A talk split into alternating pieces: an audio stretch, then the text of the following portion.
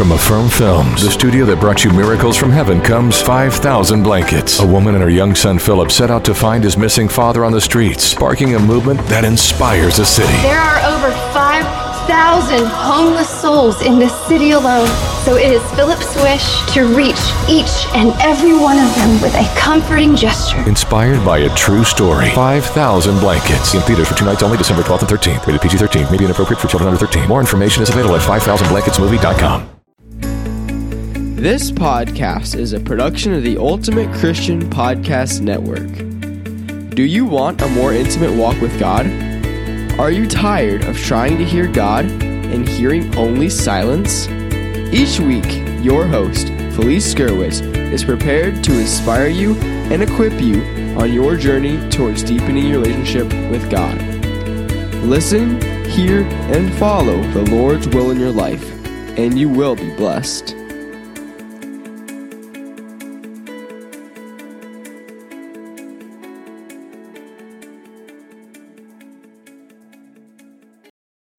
Hey, friends, and welcome. Today, we're going to talk about Christians after Christmas and that after Christmas letdown we often feel.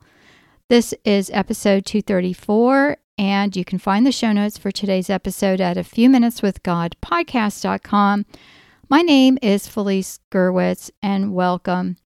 Well, what should we feel as Christians after Christmas? We should rejoice and be glad. We should remember the greatest miracle but like our secular counterparts, we often feel like something is missing. In this episode, I'm going to delve into the gift of Christmas and how we can celebrate that all year long. And I want to give a shout out to our sponsor, and that is the movie 5000 Blankets. This movie was inspired by a true story, and 5000 Blankets will encourage you to give to others and find hope this holiday season. You can find 5000 blanketsmovie.com um, on their website and find out more information about where you can get the streaming version of this movie. Well, friends, do you feel it? That after Christmas letdown? Many of us have been busy for weeks preparing and leading up to the big day. And after all that prep, there's some letdown, isn't there? And sometimes it feels overwhelming. Well, friends, if you're like me, you've prepared and now it's time to do something else. Maybe you're returning gifts or putting away Christmas decorations. If our focus has been on the Almighty, the Word becoming flesh, then our celebration has just begun. As Christians, we continue to praise God for one of the greatest miracles of all times the birth of Christ, God becoming man. We can focus on the theme of Advent which is waiting with expectant faith, and now we're at the fruition of that. He has come, and we've remembered the Savior's birth. So let the celebration begin. It's similar to your choice to follow Christ. We talked about that in a previous episode. No one can make you decide that this is important. You can be presented with faith, you can be offered the opportunity, but ultimately it's a free will decision. For some, it's one and done. What I mean is there's a profession of faith, a proclamation of renouncing sin and following Christ, yet it ends there. Maybe you read the Bible from time to time, or maybe there's a prayer said from time to time, but it isn't a true commitment. There can even be some church attendance thrown in. For me, that's just the beginning. Each day we should renew our love for God. We should say, Here I am, Lord, I've come to do your will. When we read in Psalms 46 through 8, we read, Sacrifice and offerings you do not desire, but you have given me an open ear. Burnt offerings and sin offerings you have not required. Then I said, Here I am. In the scroll of the book it is written of me, I delight to do your will, O my God. Your law is in my heart. When we love someone, we are happy to please them and do things for them without expecting anything in return. And as we renew our decision to follow Him, we should seek ways to serve God in our thoughts and in our actions, in doing things that are pleasing to the Almighty. How do we seek the Lord? How do we plan for our lives? Does it include a plan to the Lord for direction? Lord, help me. Or Lord, I'm trying to make this decision. Please, if it's your will, help me to see that. Do we seek His will and His direction, or do we just do things on our own? I know some of us are very capable and we feel like God gave us all this ability, so we should be able to do it on our own. But I believe that the Lord wants to be part of our lives as we should want Him to be part of ours. I know that some of you may say that you do pray and you do seek His will, but you don't hear anything back. Well, for me, the Lord gives me direction on how things seem to unfold. I don't sit on my hands and do nothing, but I put it out there and I pray and then I wait. Sometimes I'll get an idea, or sometimes I'll have a feeling that this is the direction I should take, but I do not stress. I go on with my life. Then I am attentive, and as we are told during Advent, to stay awake and to be aware.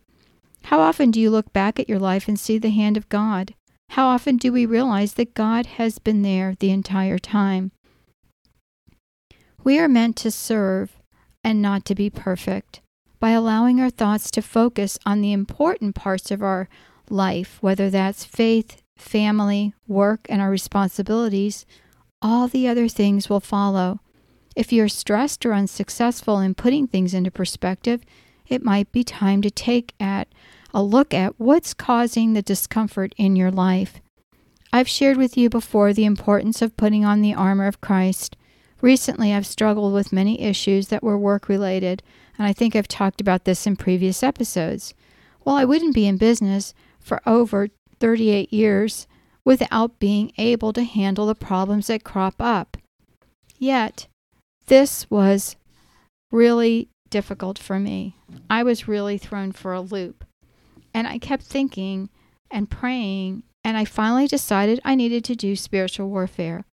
Now, let me preface that my own business I've had for 28 years, but I've been involved in my dad's business as well as my husband's. So I've really been able to put up with a lot through all the years. But when I finally realized, you know what, I need to pray a spiritual warfare prayer, and I kept putting it off until I finally had to make it a priority. So I knelt down beside my bed and I prayed, and I took authority over the things in my life that were an issue. I asked the Lord for the providence to show me ways that I had sinned against Him, and I rebuked the sin, and then asked the Lord for the grace of the opposite of the struggle.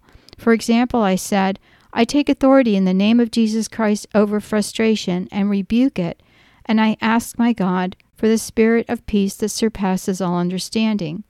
Then I went down the list as thoughts came to me of the things I should rebuke. I also prayed for an increase in time, and I had one of the most productive days I've ever had. I also had a major miracle. I had an issue or problem that needed to be solved, and it was solved in a way I can't even tell you. Um, I needed to find a template for something, but I didn't even know that was what I was looking for. And I went online and I looked and I found a company where I could purchase a template and have access for a year at a re- really reasonable cost that I didn't even know was out there. And this was for some personal need, it wasn't even for a business need.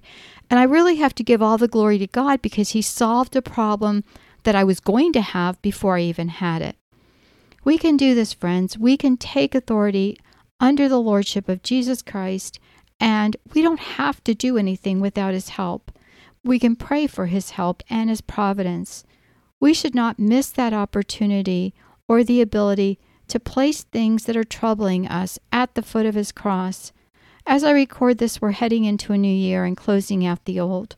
So much emphasis is put on nostalgia of thinking about the new year and thinking about it ending sadly or happily, depending on your situation and looking forward to a new year of big changes. Friends, as followers of Christ, we should be happy with the here and now, be thankful of what we have, and we should look for opportunities to praise God every time we can. We have the opportunity to be better, to have a fresh start, which I'll discuss in my New Year's podcast, and the ability to be the best Christian we can be, which is easy with the love that the Lord has for us. Instead, of the after Christmas letdown, let's rejoice that the best is yet to come. We have each other, even if it's from afar through the audio waves of this podcast or however you're listening. We have like minded friends and community with the Ultimate Christian Podcast Network. If we focus on the love that Christ has for you and how you want to grow this coming year, then we can rejoice today because the Savior of the world is with you now and always. Your challenge this week is to look and to be aware and to rejoice and to be glad, to turn that frown upside down, as they say, and smile, and to say, The Savior loves me and I love him. The Savior loves me and I love him. The Savior loves me and I love him. Rejoice and be glad. May God's blessings be upon you today and always. Thanks for listening to the podcast, A Few Minutes with God. Please visit Felice on our website, a few minutes with God.com, and your podcast page on a few minutes with God podcast.com. There you will find the show notes for today's episode. This podcast is a production of the Ultimate Christian Podcast Network.